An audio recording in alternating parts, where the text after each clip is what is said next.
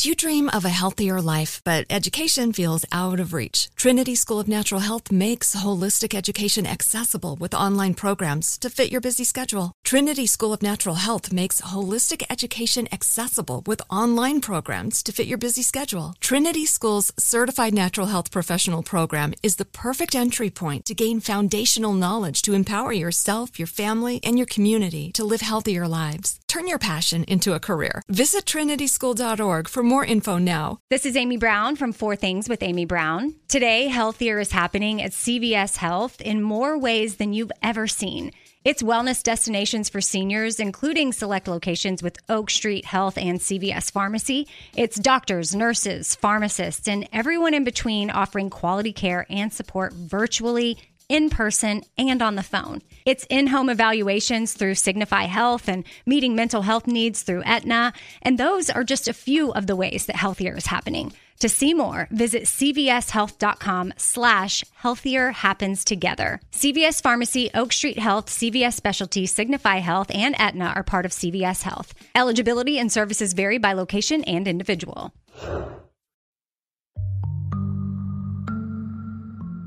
I'm Lori Gottlieb. I'm the author of Maybe You Should Talk to Someone, and I write the Dear Therapist advice column for The Atlantic. And I'm Guy Winch. I'm the author of Emotional First Aid, and I write the Dear Guy advice column for TED. And this is Dear Therapists. Each week, we invite you into a real session where we help people confront their biggest problems and then give them actionable advice and hear about the changes they've made in their lives. So sit back and welcome to today's session. This week, a young woman who's now with a healthy partner still carries scars from an abusive relationship she had years ago.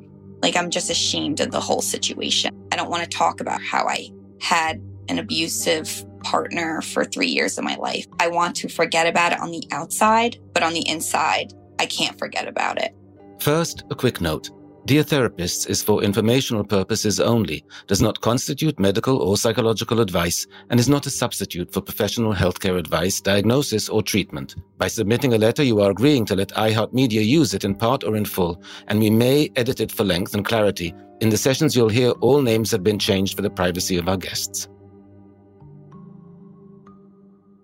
Hi, Guy. Hi, Lori.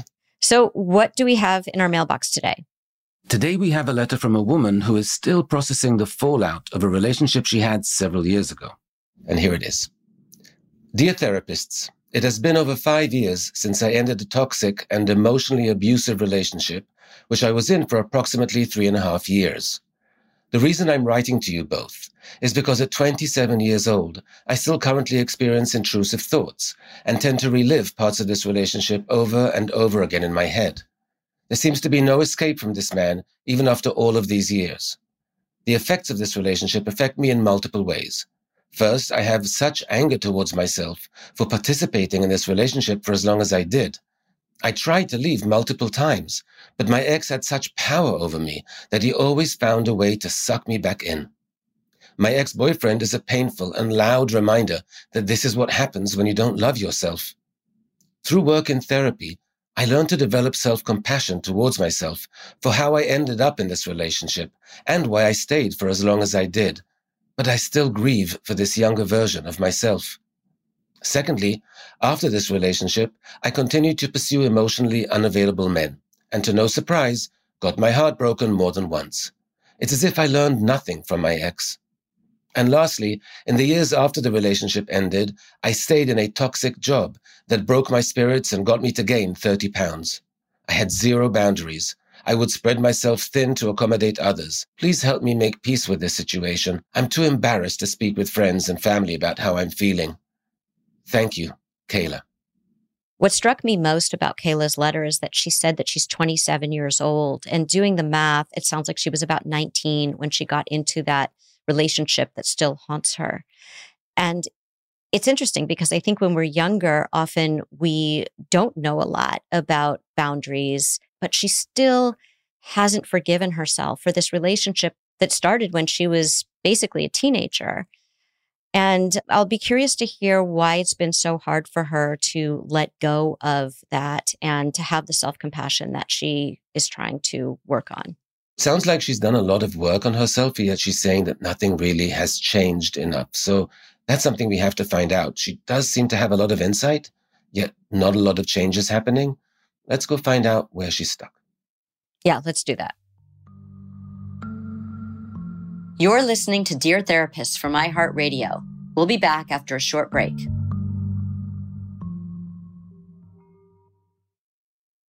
This show is sponsored by BetterHelp. People don't always realize just how much their negative thoughts and experiences stick with them and weigh them down. You may find your brain constantly running through a highlight reel of bad moments. That comment your friend made last week that hurt your feelings, that frustrating thing your mom does, or that silly thing you said in a meeting.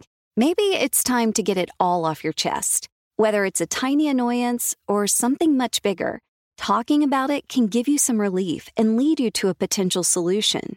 That's where therapy comes in.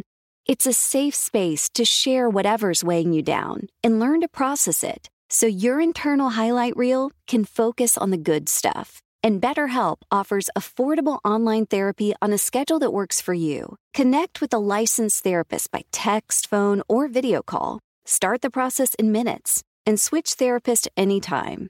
Let it out with BetterHelp. Visit betterhelp.com slash deartherapist today to get 10% off your first month. That's betterhelp, H-E-L-P dot com slash deartherapists. You dream of a healthier life, but education feels out of reach? Trinity School of Natural Health makes holistic education accessible with online programs to fit your busy schedule. Trinity School of Natural Health makes holistic education accessible with online programs to fit your busy schedule. Trinity School's Certified Natural Health Professional Program is the perfect entry point to gain foundational knowledge to empower yourself, your family, and your community to live healthier lives. Turn your passion into a career. Visit trinityschool.org for more info now. I'm Lori Gottlieb. And I'm Guy Winch, and this is Dear Therapists. Hi, Kayla. Hi, Lori. Hey, Guy. Thank you so much for having me on the show. You are very, very welcome. We read your letter and we wanted to hear a little bit first about what's been going on with your dating life more recently. So this might come as a bit of a shock, uh, seeing I wrote the letter. However, I'm actually engaged to a wonderful man. And the reason why I say you might be shocked is because the letter, you know, I feel like when I wrote it, it seems like I have a lot of unresolved trauma from the past. But my fiance is a wonderful man. It's just the past that I can't seem to reconcile with. So I think you wrote to us fairly recently. Tell us how long ago you met this man and how long you've been engaged. Yes. So I recently got engaged about two months ago and we've been dating for about two years. So when you wrote to us and you were saying that you had this pattern of still choosing unavailable men, you were engaged or you were with this man when you wrote to us? Yes, not engaged. You were saying you have this problem going after unavailable men, but you'd been in a relatively long relationship with an available man. Yes. And it was very weird at first. I wasn't even sure I wanted to be with someone like him. Maybe he was too available. What I mean is, it sounded from the letter like you had been through this pattern for the last five years of continually dating unavailable men. When you were writing us that letter, why do you think you left out the fact that you happen to be in a relationship with an available man? I think I still feel a lot of shame for a lot of my past decisions. And I do feel like a fraud sometimes in my current relationship. So I think while, yes, I am in a happy relationship, I do also feel like maybe not deserving of the relationship does the fact that you left out that detail reflect also how you think about yourself? In other words, it's been five years, you've done all this work in therapy, you're actually engaged to a good, emotionally available man at the moment. Do you still think of yourself as the woman who was in the toxic relationship, despite the fact that you've been in a good relationship for two years? Yeah, I think that's pretty spot on about how I view myself.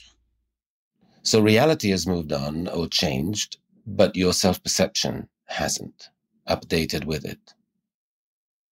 Yeah, definitely.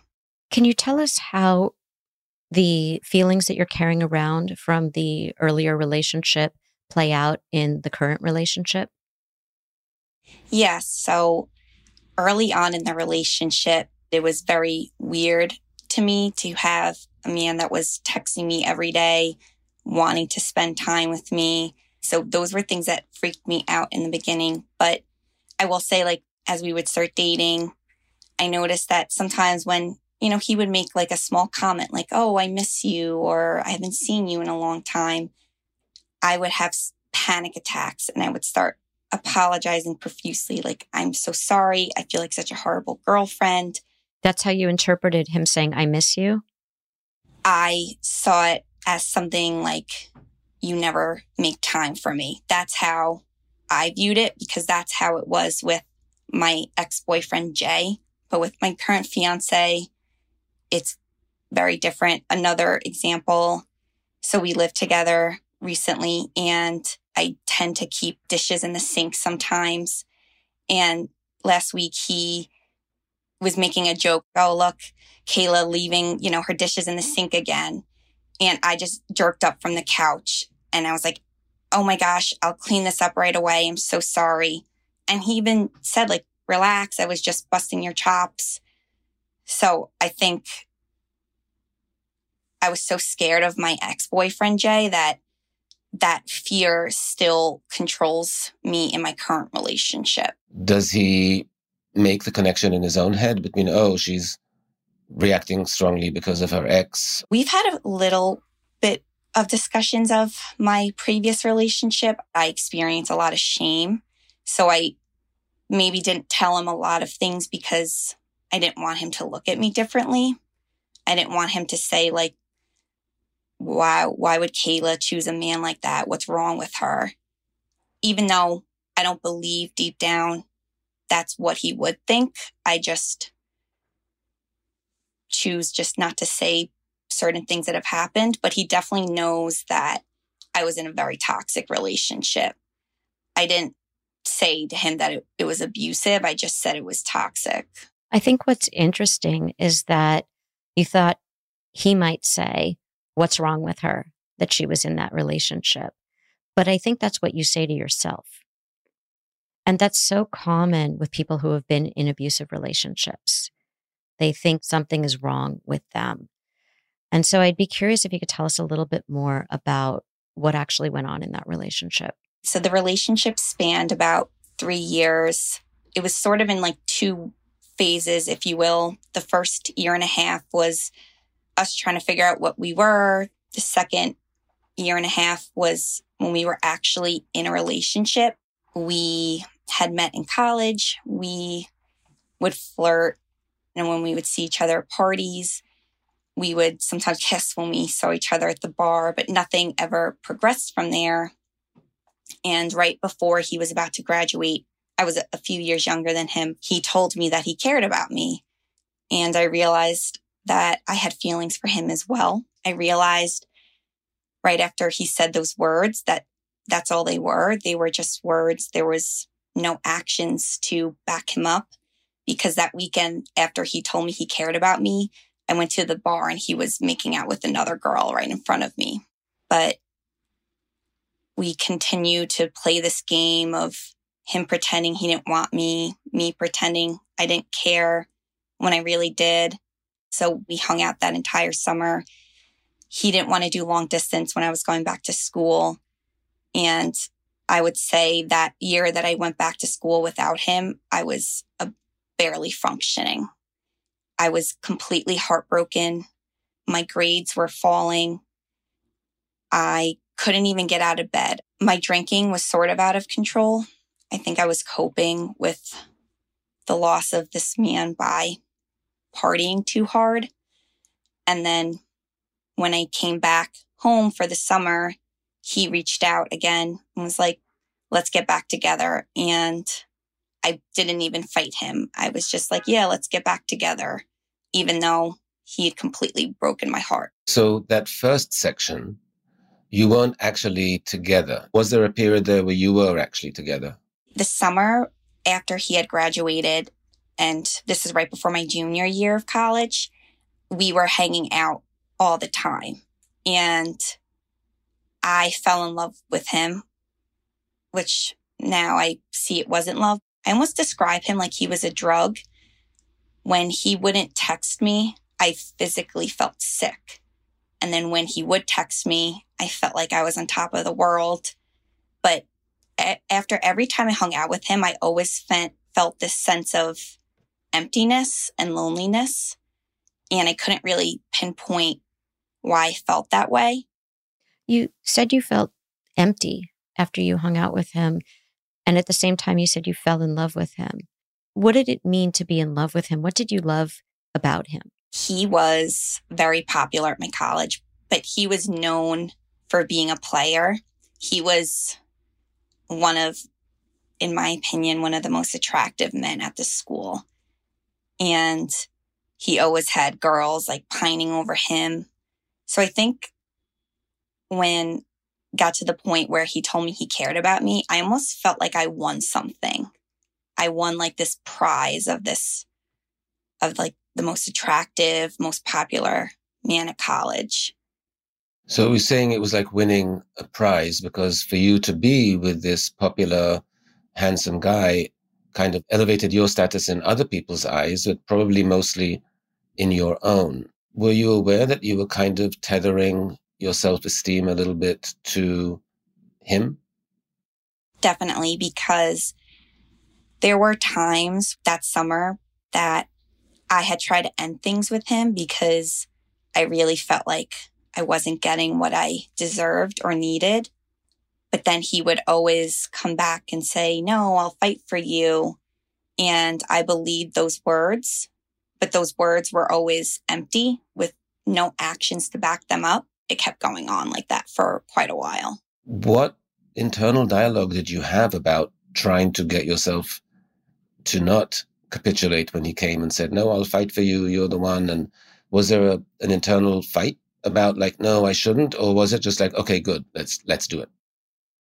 I think part of me wanted him to fight for me. So when I got that those words from him, again, I felt that high, like I took a drug. So I I really didn't push back when he would, you know, fight for me.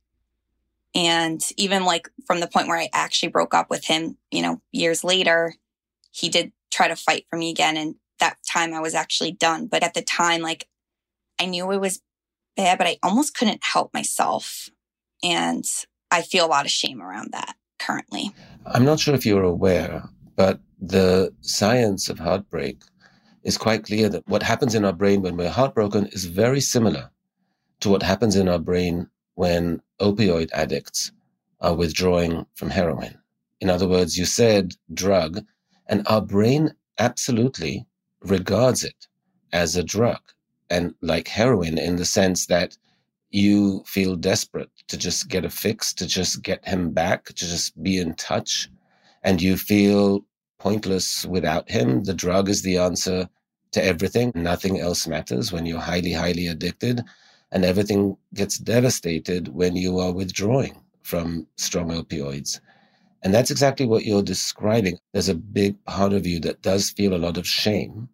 And I'm saying that because this is one of the most remarkable findings about this brain science and heartbreak that we are driven to do things like heroin addicts are when they're withdrawing. When heroin addicts are withdrawing, that makes sense. We don't know that with heartbreak. And so it didn't make sense to you. It's the same dynamic. And that's why it was so hard to resist. That's really good to know. I suspected it was like a drug, but I didn't know there was actually science to back that up. How did you eventually decide that you were going to go to rehab, let's say, by breaking up with him? So I remember this day so very clearly. He refused to come to anything that pertained to like family or friends events. And when he was around my parents, he was just, you could just tell he was very uncomfortable. So he picked a fight with me a few days before Christmas. And I knew he did that because he didn't want to come to Christmas. He knew I was going to beg him. So at Christmas, when everyone was asking me, like, oh, hey, where's Jay? I was like, we broke up. And at that point, we actually hadn't. But I was telling everyone that because I, I knew my decision was made. That was sort of like the straw that broke the camel's back. And the next day, I went over to his house and I broke up with him. And for all the times he watched me cry, he was the one finally crying. And I wasn't actively happy to see him cry, but I sort of had the mindset like, you know, cry me a river after what you had put me through. He was just like watching him on his hands and knees, begging for forgiveness. And I just said to him, I don't want to be with you anymore. I felt so empowered in that moment. And I walked away, and he still was following me to my car, trying to win me back. And I said, Get out of my face. So it definitely didn't end well, but I was just proud that for once I really stood up for myself. What was it about that straw that broke the camel's back? Because it sounds like he had done things like that throughout your time together, sending these very mixed messages of come close, no, go away, come close, go away. And then there's this one incident that sounds not that different from the other things that went on. What was it about that one? I think part of me was scared of him. Again, he was never physical with me, but I was scared of him in the sense that, you know, he was always yelling at me. So I I definitely think at that point, I was walking on eggshells around him, was, was afraid of him. So I think I did know I wanted to break up with him. I just didn't know how because I think I still was afraid of him. During the relationship, were you ever able to say to him, Hey, I didn't like when you did that? I definitely did. At first, when we were like officially dating now, I wouldn't stand up for myself. Every time he came to visit me at school, we always got into a fight. He was always mad about something, and I always just apologized to him and begged for his forgiveness.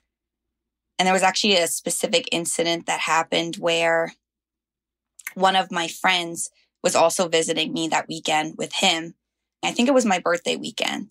And I just remember fighting between the two of us. And it was just awful. And the next day, my friend had like pulled me aside and she said, you know, Kayla, I'm really worried. Like, he just started yelling at you out of nowhere. She said, I was with you the whole night. You did absolutely nothing wrong. And she wasn't like, oh, break up with him, but she's, she expressed a lot of concern about that kind of behavior. So I think after that sort of the dynamic switched where I started to challenge him because I think it felt good to have a friend tell me I wasn't crazy because I legitimately thought I was the problem in the relationship. You know, you mentioned that you felt a lot of and still feel a lot of shame about the relationship and that you didn't really talk to friends much about it. But after that experience, when a friend actually just sees something, and a good friend she is, to come up to you and say, I'm worried, without going too much further than I'm worried, I think she handled that really well. Why did that not make you feel more comfortable, even with this one friend, being more open about what was going on or sharing some of the dilemmas or the painful moments? Why did you still keep that to yourself when here's one friend who sees there's something going on and is clearly supportive?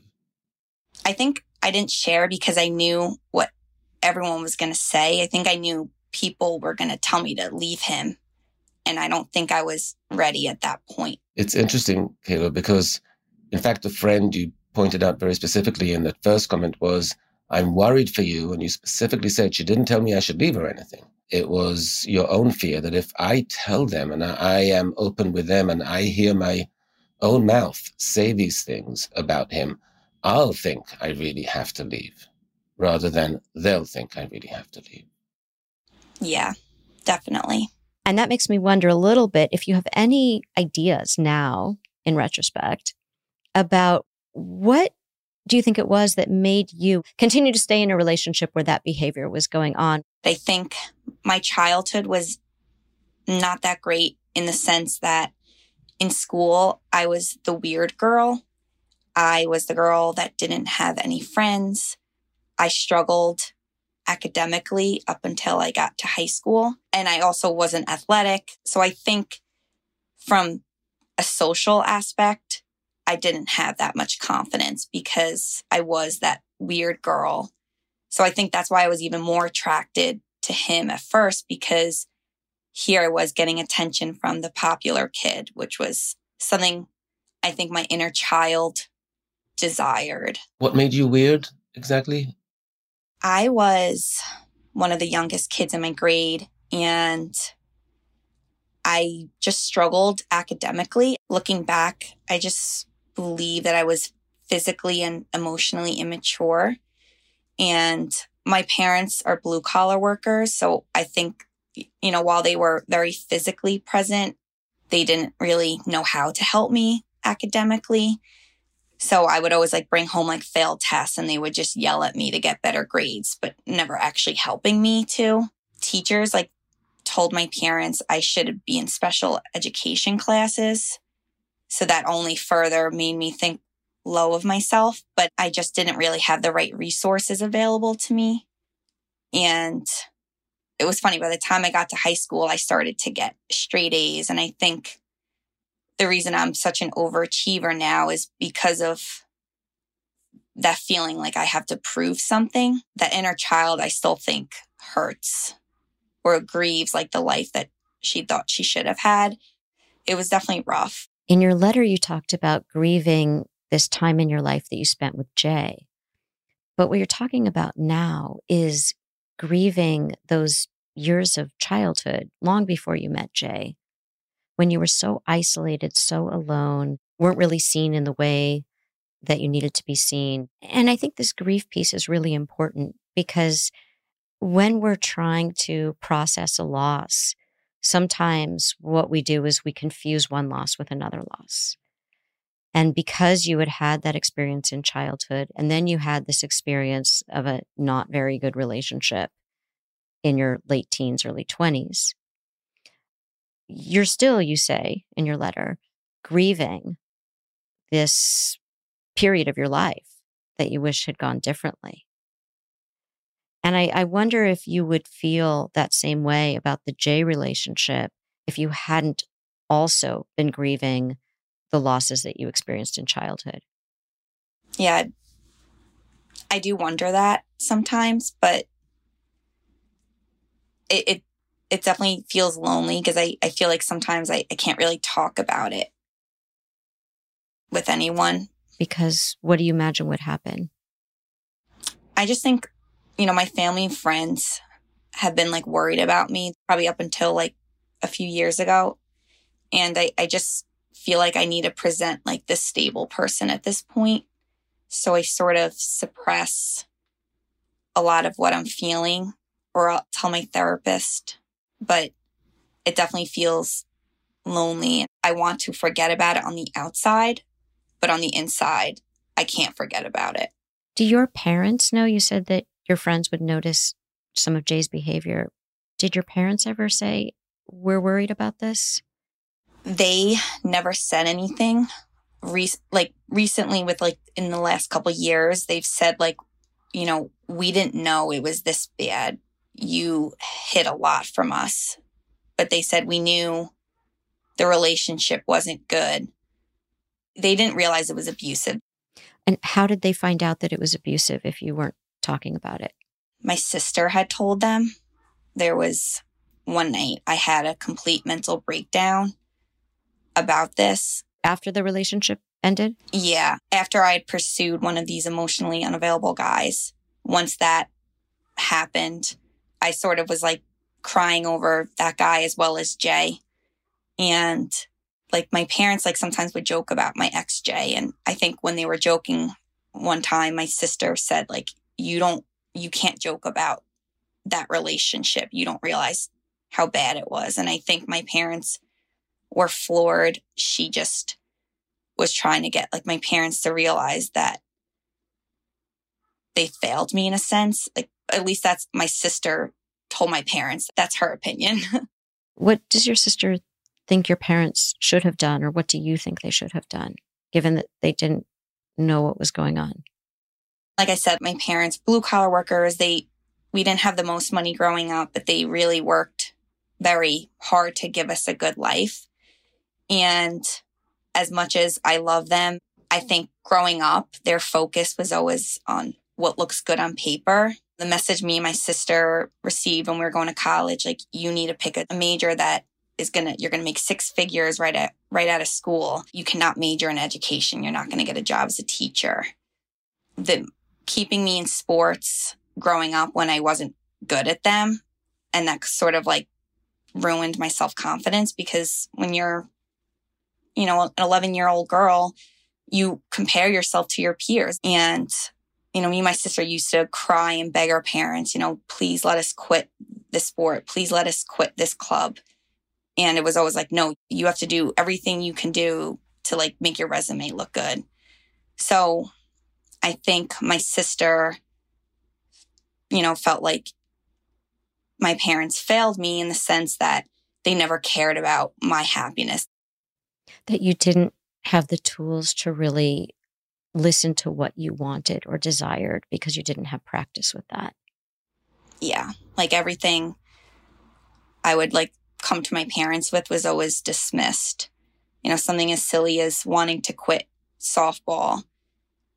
I would have so much anxiety going to practice. I used to cry in the bathroom because I didn't want to play it. And I would cry to my parents and it was just sort of like too bad. So I think I just learned to do things that I didn't want to do in life. Learned to stay in jobs too long, stayed in relationships longer than I wanted to. You said that your parents were really concerned about you getting a job where you made a lot of money right out of college and that things looked a certain way. Did you end up choosing a career based on what they wanted? A hundred percent. I was always good at math in high school because I had sort of dealt with a lot of depression and anxiety. I actually wanted to major in psychology. I wanted to become like a therapist because I said I wanted to help people like me. And I was told, like, no, you're going to need to go to grad school for that major. It was basically like, you're good at math, so just do something in business. So I chose finance. And I definitely didn't belong in that major. I think a lot of the reasons why I even stayed in my relationship with Jay is because I was very unhappy in college, forcing something that wasn't meant for me. And he was my only source of happiness, really, at the time. I mean, he wasn't happiness for me, but that was my only crutch. Let's call it an escape. Yeah and even the message like you have to get a job at a big bank. And that job was also one of the worst experiences of my life. I don't actively blame my parents anymore. I see them for who they are with their own issues. I just wished they would have listened to me. I wish I would have had the insight to like you know, go to college and choose my own major. Or at least I wish I could have dual majored in psychology. I wish I would have done something for myself. But the message was so ingrained in me that life is hard and you just have to accept it for what it is. Have you ever told them that you feel this way? Yes. They harbor a lot of guilt. My parents were actually paying recently for my therapy and I didn't ask them to. I think they just feel so bad for what had happened. And they've seen me have, you know, a ton of mental breakdowns over my job. So I, I think knowing that they're sorry helped me forgive them a little bit. And not just being sorry, but knowing that they can actually see you. Yeah. Kayla, you said your sister, the one that told your parents about what was going on with Jay and your sister's the one that got through to them about this stuff as well. Do you have a relationship now where you don't need your sister if something is going on, if there's something you wanted to bring up, you feel comfortable doing it in a way that they can hear and respond to? Luckily, yes. It took me a long time to get there, but I have really strong boundaries with my parents and they respect them. For example, my mother, she knows when she comments on my clothes. I know it's very trivial, but if she comments on my appearance, she knows I'm going to flip out on her. Which probably isn't the mature thing to do, but I've gotten into a place where my boundaries are my boundaries. And, uh, and I'm really proud of the boundaries I have with my parents. And I think because they respect my boundaries, I can have a good relationship with them. I'm wondering if the timing of having boundaries with your parents and having them really see you coincides with not going after unavailable men anymore and meeting your fiance. So I think some of the men, well, two of them were divorced and they were only divorced for a month. So I think that should have been my first red flag that maybe they weren't ready to be in a relationship. I think after, you know, dating some men like this, I had rules for myself. One of them was something as silly as they couldn't add me on social media unless they were serious about being serious with me. I try to look at everything and say, like, okay, they may have messed up, but where did I fail to see the red flags? What did I just sweep under the rug that shouldn't have been? So it sounds like you were learning from these relationships with people who weren't available or weren't wanting what you were wanting at the same time. But in your letter, you present it as if you're just not learning anything. You said something like, I've learned nothing from this. And yet you were starting to set boundaries. You were coming up with what are my limits? You were looking at yourself and saying, what is my role in this? And then you started to have a different relationship with your parents. And you also met your fiance. So help us understand your perception from your letter that nothing has changed to I met this guy and I'm in this really different relationship than I've ever been in. I still see myself as this helpless young child, as proud as I am of the strides I've made, as as happy as I am with my fiance, I still am scared that I can't trust myself. I'm even scared to be a thousand percent happy with my fiance because I'm scared that I'm just going to keep making mistakes. Can you just clarify what mistakes you could make with your fiance right now? For example, I'm scared to want a baby. And the reason why I'm scared to want a baby is because I convinced myself that I'm infertile, even though I go to the doctors yearly. There's nothing wrong with me, but I'm just convinced that I can't have what other people have. And I'm even like scared to plan a wedding because I'm just, I'm just like, it's going to rain. Something's going to happen. I'm just like, oh, like, let me just elope so that I don't have expectations. I sort of self sabotage to manage so called foreseeable failure. So desire is dangerous. Yes. Because the other shoe could easily drop. Yeah. So that's why sometimes I feel like a fraud. My fiance adores me and I'm like, what do you adore? He's never given me a reason not to trust him or every day he shows me that he loves me in some capacity. What do you love about him? I love that he's always there for me. Besides the fact that he's very physically attractive, at least to me, his comfort to me is everything. His friendship to me is everything. He's a very sensitive guy, and that's very different than anyone I've ever dated. His emotions are on his sleeve, and I never have to guess what he's thinking. He, he surprises me with flowers all the time, or he'll cook for me and he'll say, like, you know, I made this meal with love. Just a lot of little things that I really have grown to appreciate about him. So you were talking about how cared for you feel by your fiance. And at the same time, you're afraid to really talk to him about some of your experiences that still live inside of you. What do you think makes for that disconnect between I really trust this person and I really feel cared for, and I also don't want to open up to him? Is that the other shoe's going to drop? And if so, how might it drop?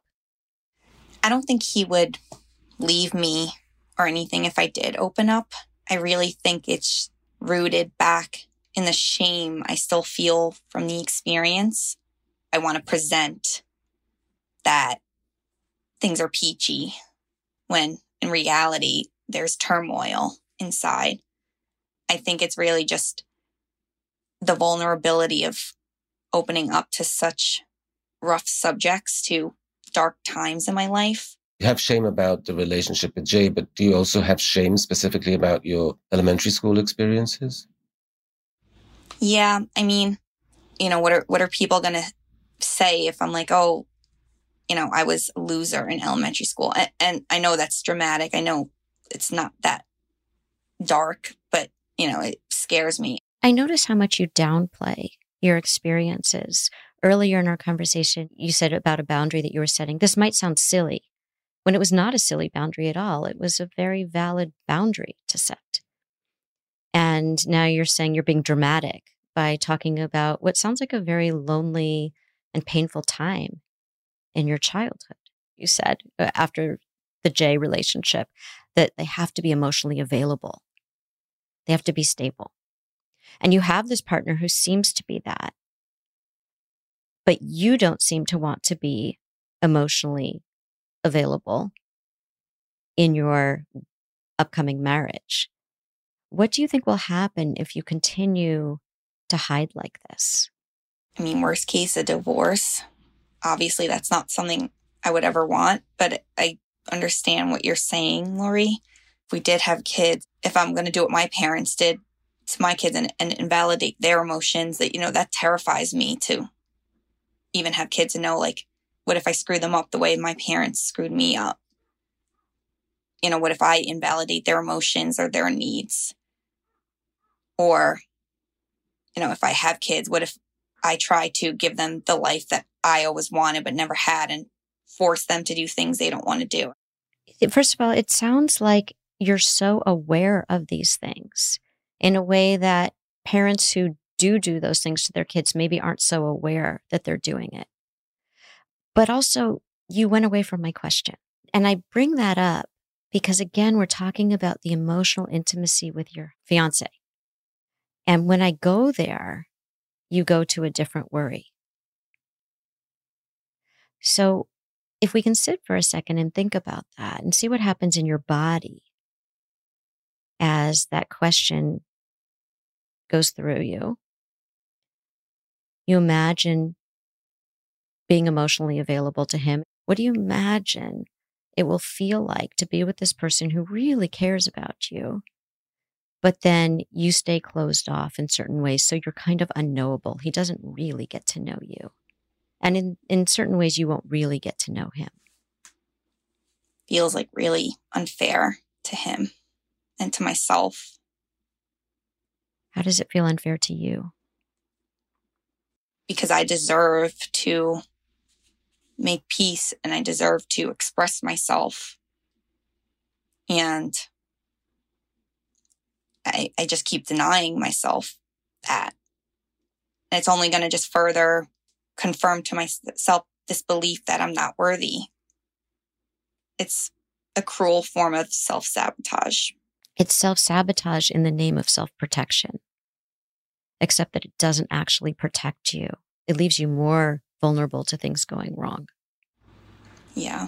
What I'm hearing from you is that there is a way in which you actually really don't feel worthy because you still feel in part and too much like the weirdo kid, the loser as you represent it.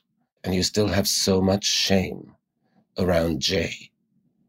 And I think what's preventing you from opening up and being emotionally available to your fiance and to other people in your life, perhaps, is that there is very, very little self compassion in all those formulations. You are viewing yourself through the eyes of a young girl that was really suffering and really having a hard time till you can start thinking of your history and of yourself with much, much more self compassion. It's going to be very hard for you to open up. Yeah. You said that your finance job made you miserable. Have you made a change since that job? Yeah, I quit. It was sort of another moment similar to when I broke up with Jay, where I felt very empowered.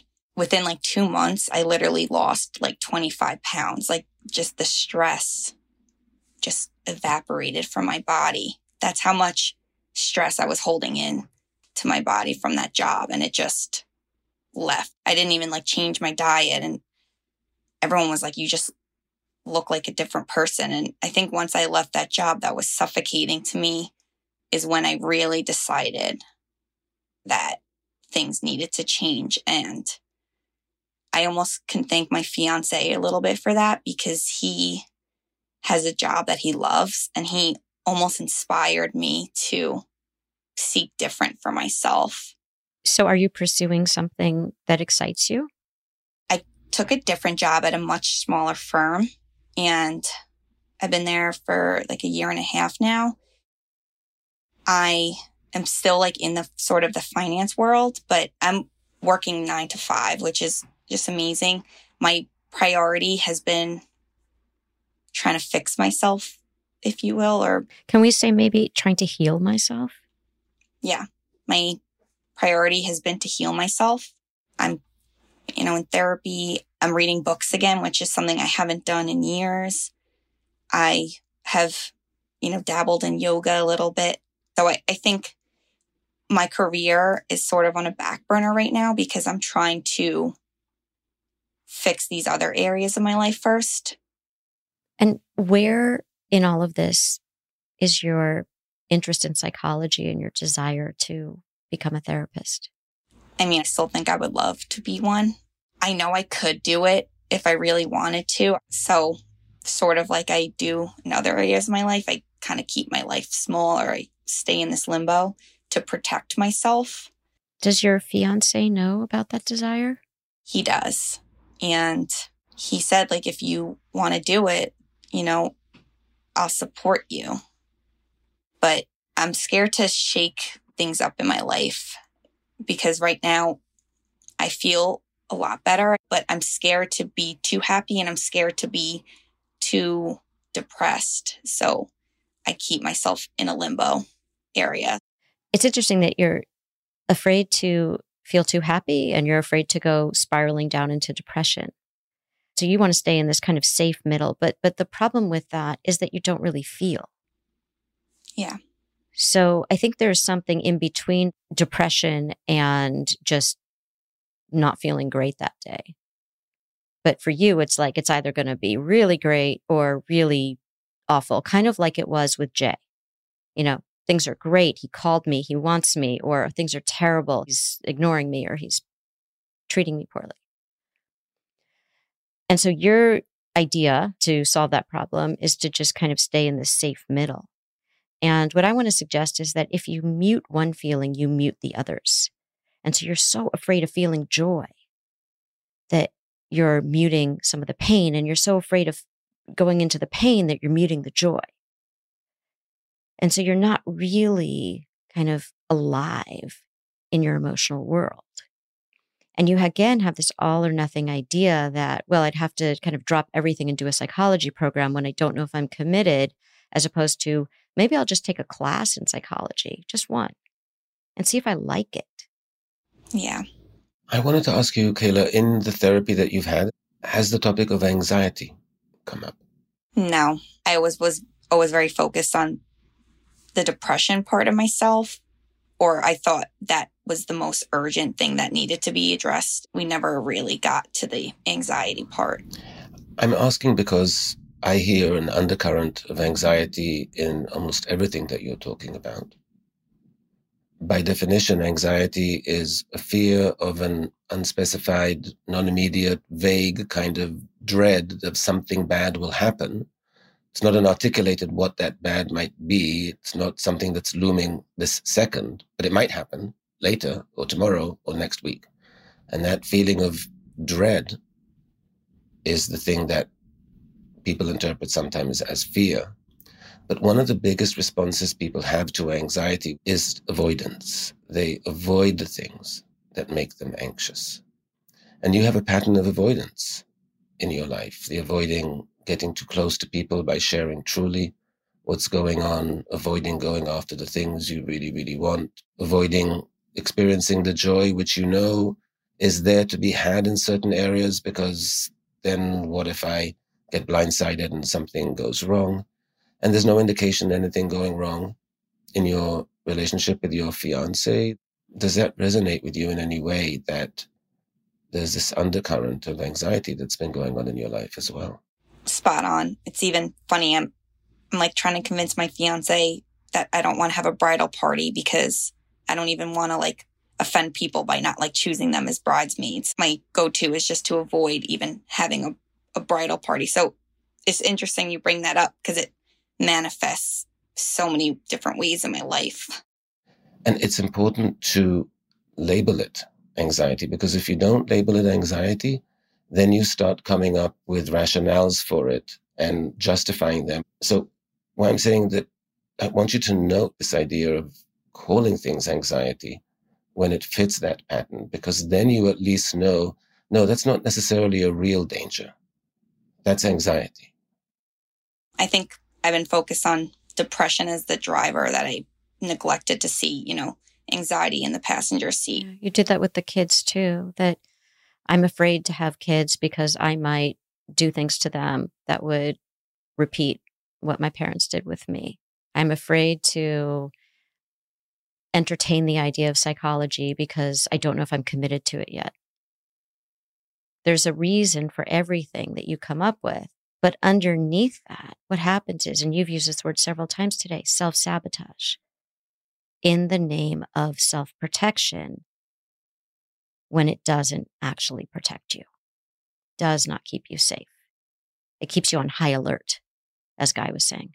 That's the anxiety. You're always on high alert. And you come by that honestly. You've, you've had experiences that, that might have taught you that you need to be, except now you're in a different situation. You don't need to be in high alert around those things anymore. And the last thing about anxiety is it's exhausting because you have to do these mental gymnastics and these accountings and these rationales and explaining and avoiding. It just keeps you very busy. And the other function of it is that while you're spinning in your head, you don't really have room to connect with your fiance, maybe with your friends, maybe with yourself in the ways that I think would create a much richer experience for you. Yeah, I agree.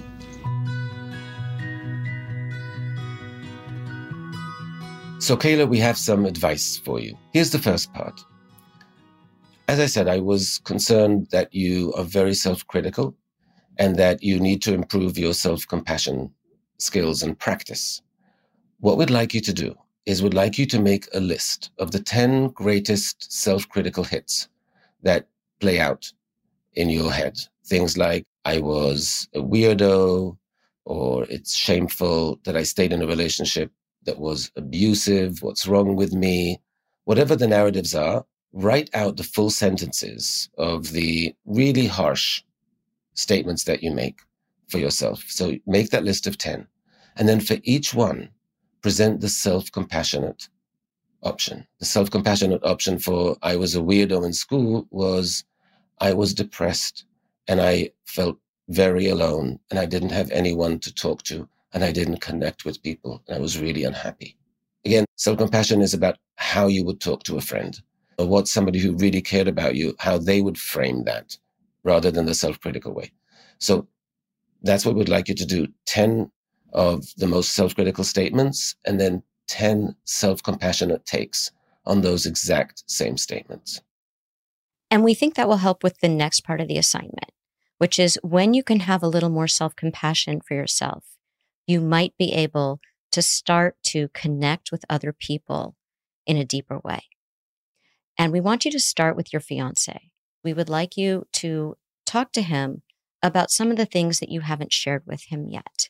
For example, when that thing happened where he said he was joking about you left the dishes in the sink and you, you immediately got up and said, Oh, I'll take care of that right away. You said he sort of understands where that comes from. Yeah. But not completely. We would like you to tell him that you have been holding back a little bit because you have a lot of shame around some parts of your life that happened before you met him. And that as you start this marriage together, you really want to practice being more connected and open. And you value so much how much he cares for you and the trust that you have with him. And so you want to share with him something that feels very delicate to you. And then tell him a little bit about your childhood and what that was like, what you shared with us today. And maybe tell him a little bit about how much shame you have around staying with this person in your early 20s that still haunts you today and that you're really working on that. But you just want him to know that it's there because you want to get closer with him. Share with us what it felt like to share this with him and then also how he responded to you. And then the third thing we'd like you to do is that we noticed again that you are a master of coming up with reasons that you can't do or have the things that you want. And you talked about how much you would have liked to have pursued psychology or at least explored it if finance was not the mandate in your household. And so we want you to really have the space to explore that. And that doesn't mean you have to commit to a graduate program when you have no idea if you really want to do this yet. But what we'd like you to do is to take a class. We want you to sign up for a psychology class. There's probably one at your local community college. There might be one online. It might be more fun if you go in person. But as you're doing your yoga and your therapy and all of the other things you're doing to heal, we'd like you to invest a little bit of time in your joy. And what you can learn from this experience is you might say, oh, you know what? I don't actually like that after all, but it inspires me to think about what I might enjoy more than finance. Maybe it's not psychology. Or you might say, I really love this. I might want to take a second class, or I might want to get some brochures about graduate school, or whatever it is. But either way, it will give you some useful information that is coming from your desires, your wishes, and not some external mandate that you've been living with for a very long time. So you want to give some space to your desires. One last thing. we were thinking also about the anxiety that you have, especially around experiencing joy. So we would like this week you to catch, if possible, five times that you are thinking about things that could bring you joy in a way that's full of dread and avoidance. For example, how can I have a bridal shower? I'll alienate one of my friends, so I can't do that you have that thought, all you need to do is go, okay, that's an anxious thought. That's not a realistic concern. That's anxiety. Or I can't have kids because I might end up hurting them in some way as a parent. So let's just avoid having kids altogether. Any one of those things that comes up that are things that could bring you joy or pleasure and the dread comes up about them, just to label them anxiety. This is my anxiety around joy. We want you to do in that way so that when you have anxiety around joy and you take it less seriously as a threat and more like, oh, here's me doing this anxiety around joy thing. And so that's why we want you to catch it as much as possible this week. Okay. It sounds really good. I didn't really realize to an extent that it was almost controlling my life. So even just recognizing that already just makes me feel a lot better and a little hopeful. So I'm definitely excited to do these tasks that you both mentioned. Well, we're very excited for you to try these things this week, and we look forward to hearing how it goes. Yeah, thank you, Lori. Thank you guys so much for having me on the show. It's been a pleasure.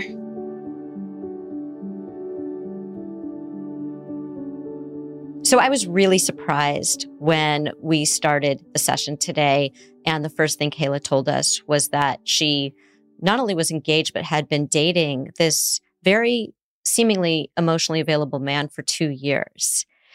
And it seemed so strange before we got to know her. But once we started unpacking some of this, it actually made sense that it is so terrifying for her to even voice something good in her life that she just pushes it down. She couldn't tell us this good thing had happened in her life. She couldn't write it down until we actually were in session and she had to tell us so that we could do the session with her. Right. It was really difficult for her to add that in her letter and say, oh, but things are good in this area because she has so much anxiety and dread about that going south at some point. The going south part is the part that really trips her up that I can't hold too tightly onto the things that bring me joy because something will go wrong. I can't think about having kids because I might repeat the patterns of my parents. I can't think about my bridal shower, even though that might be really fun because I might offend someone. I can't think about this career that I might want to have because I'm supposed to do finance. And it's interesting that when you brought up anxiety, that seemed to really resonate with her, that she hadn't thought about it that way. And that's so common, I think, for anybody listening, this idea that when we're spinning around something or we're perseverating on something and we focus on something almost obsessively, that there's something else that we are afraid of. And when we get to that fear, it becomes much less scary. If we can just name the fear, the anxiety goes down. I love, by the way, her phrasing of, I thought depression was driving this. I didn't realize anxiety was in the passenger seat. As you know, Lori, those two go on road trips together all the time.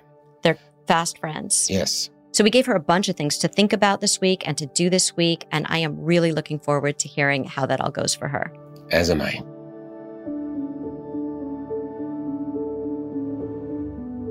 You're listening to Dear Therapists. We'll be back after a short break.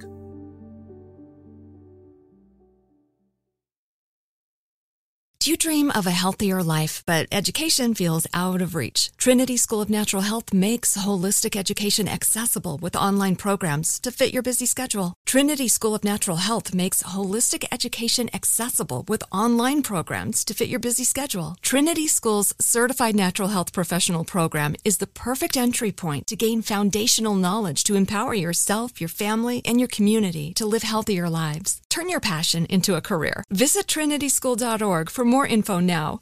Are you tired of your scented cleaning products smelling and cleaning like meh?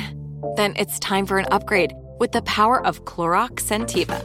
With an uplifting scent that smells like coconut, Clorox Scentiva gives you powerful clean like Clorox, but a feeling like being transported to a tropical island retreat. Imagine putting your phone on Do Not Disturb, tuning out all the constant just the feeling of warm sand in between your toes and a fruity drink in your hand. The ones with the little umbrella. Refresh your home to feel like an all inclusive vacation by getting Clorox Scentiva. Also available in grapefruit and lavender scents at a nearby retail store.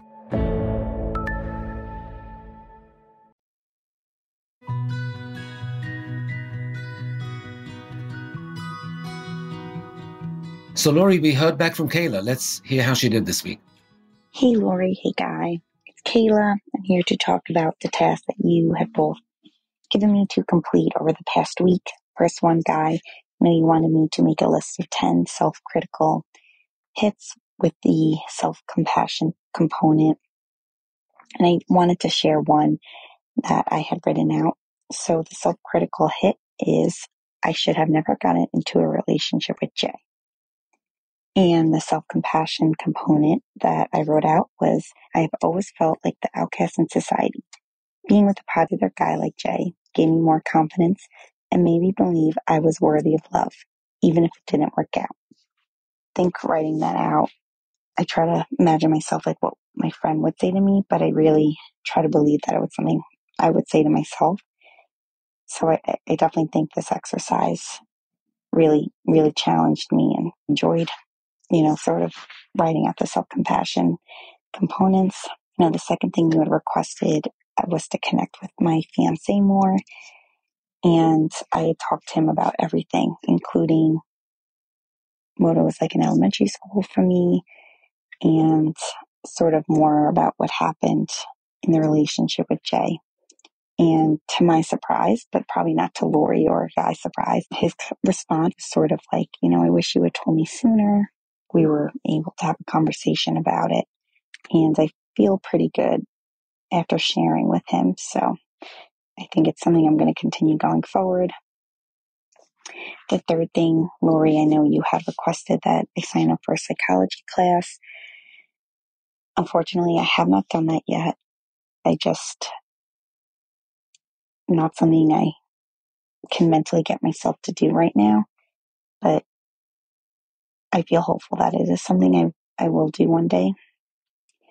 So I just really want to thank you both for taking the time to speak with me really put a lot of things into perspective and made me think about a lot of different things. So I hope you both take care. So we give people a lot to do every week because we only have one session with them. And with the first two tasks that we gave Kayla, it sounds like she did beautifully. She got out of her shame and went into a place of compassion with some of the narratives that she had been carrying around. And she was able to talk to her fiance and start to connect with him in a different way without hiding some of these parts of her past that felt so shameful to her. And I think that's all very positive. But when it came to the other two tasks around signing up for the psychology class and identifying her anxiety around joy, she seems to have struggled with those two. And I want our listeners to understand that when we give these multi component tasks, it's for a reason because things are always connected. And so the idea of the psychology class was not, oh, try psychology, was a symbolic way to step out of her parents' expectations and do the thing that she had trouble advocating for herself when she was younger.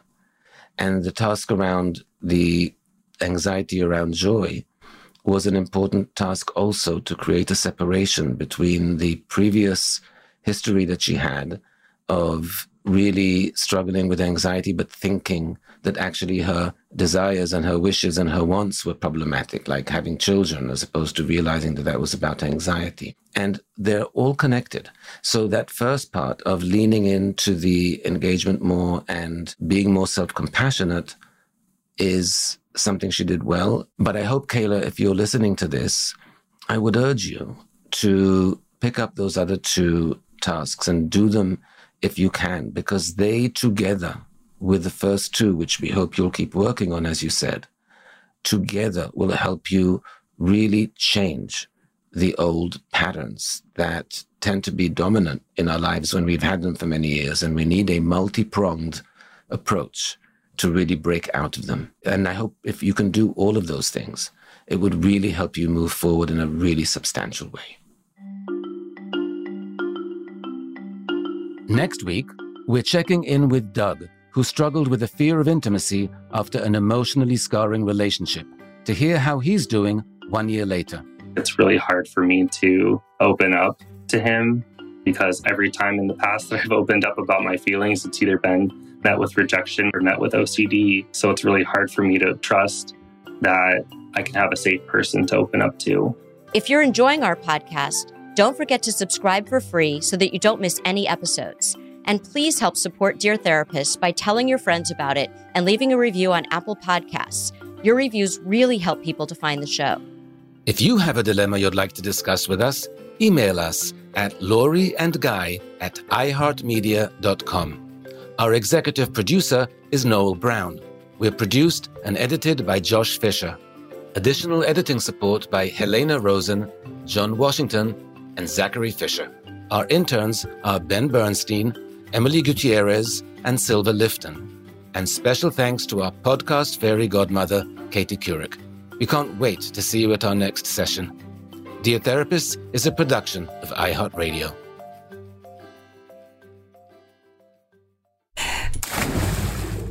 Fish food.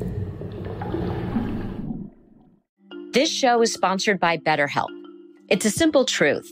No matter who you are, mental health challenges can affect you, and how you manage them can make all the difference. That's why everyone should have access to mental health support that meets them where they are and helps them get through.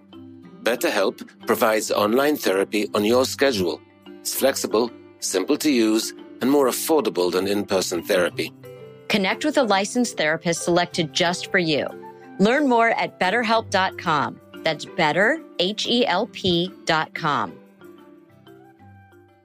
Do you dream of a healthier life, but education feels out of reach? Trinity School of Natural Health makes holistic education accessible with online programs to fit your busy schedule. Trinity School of Natural Health makes holistic education accessible with online programs to fit your busy schedule. Trinity School's Certified Natural Health Professional Program is the perfect entry point to gain foundational knowledge to empower yourself, your family, and your community to live healthier lives. Turn your passion into a career. Visit trinityschool.org for more info now.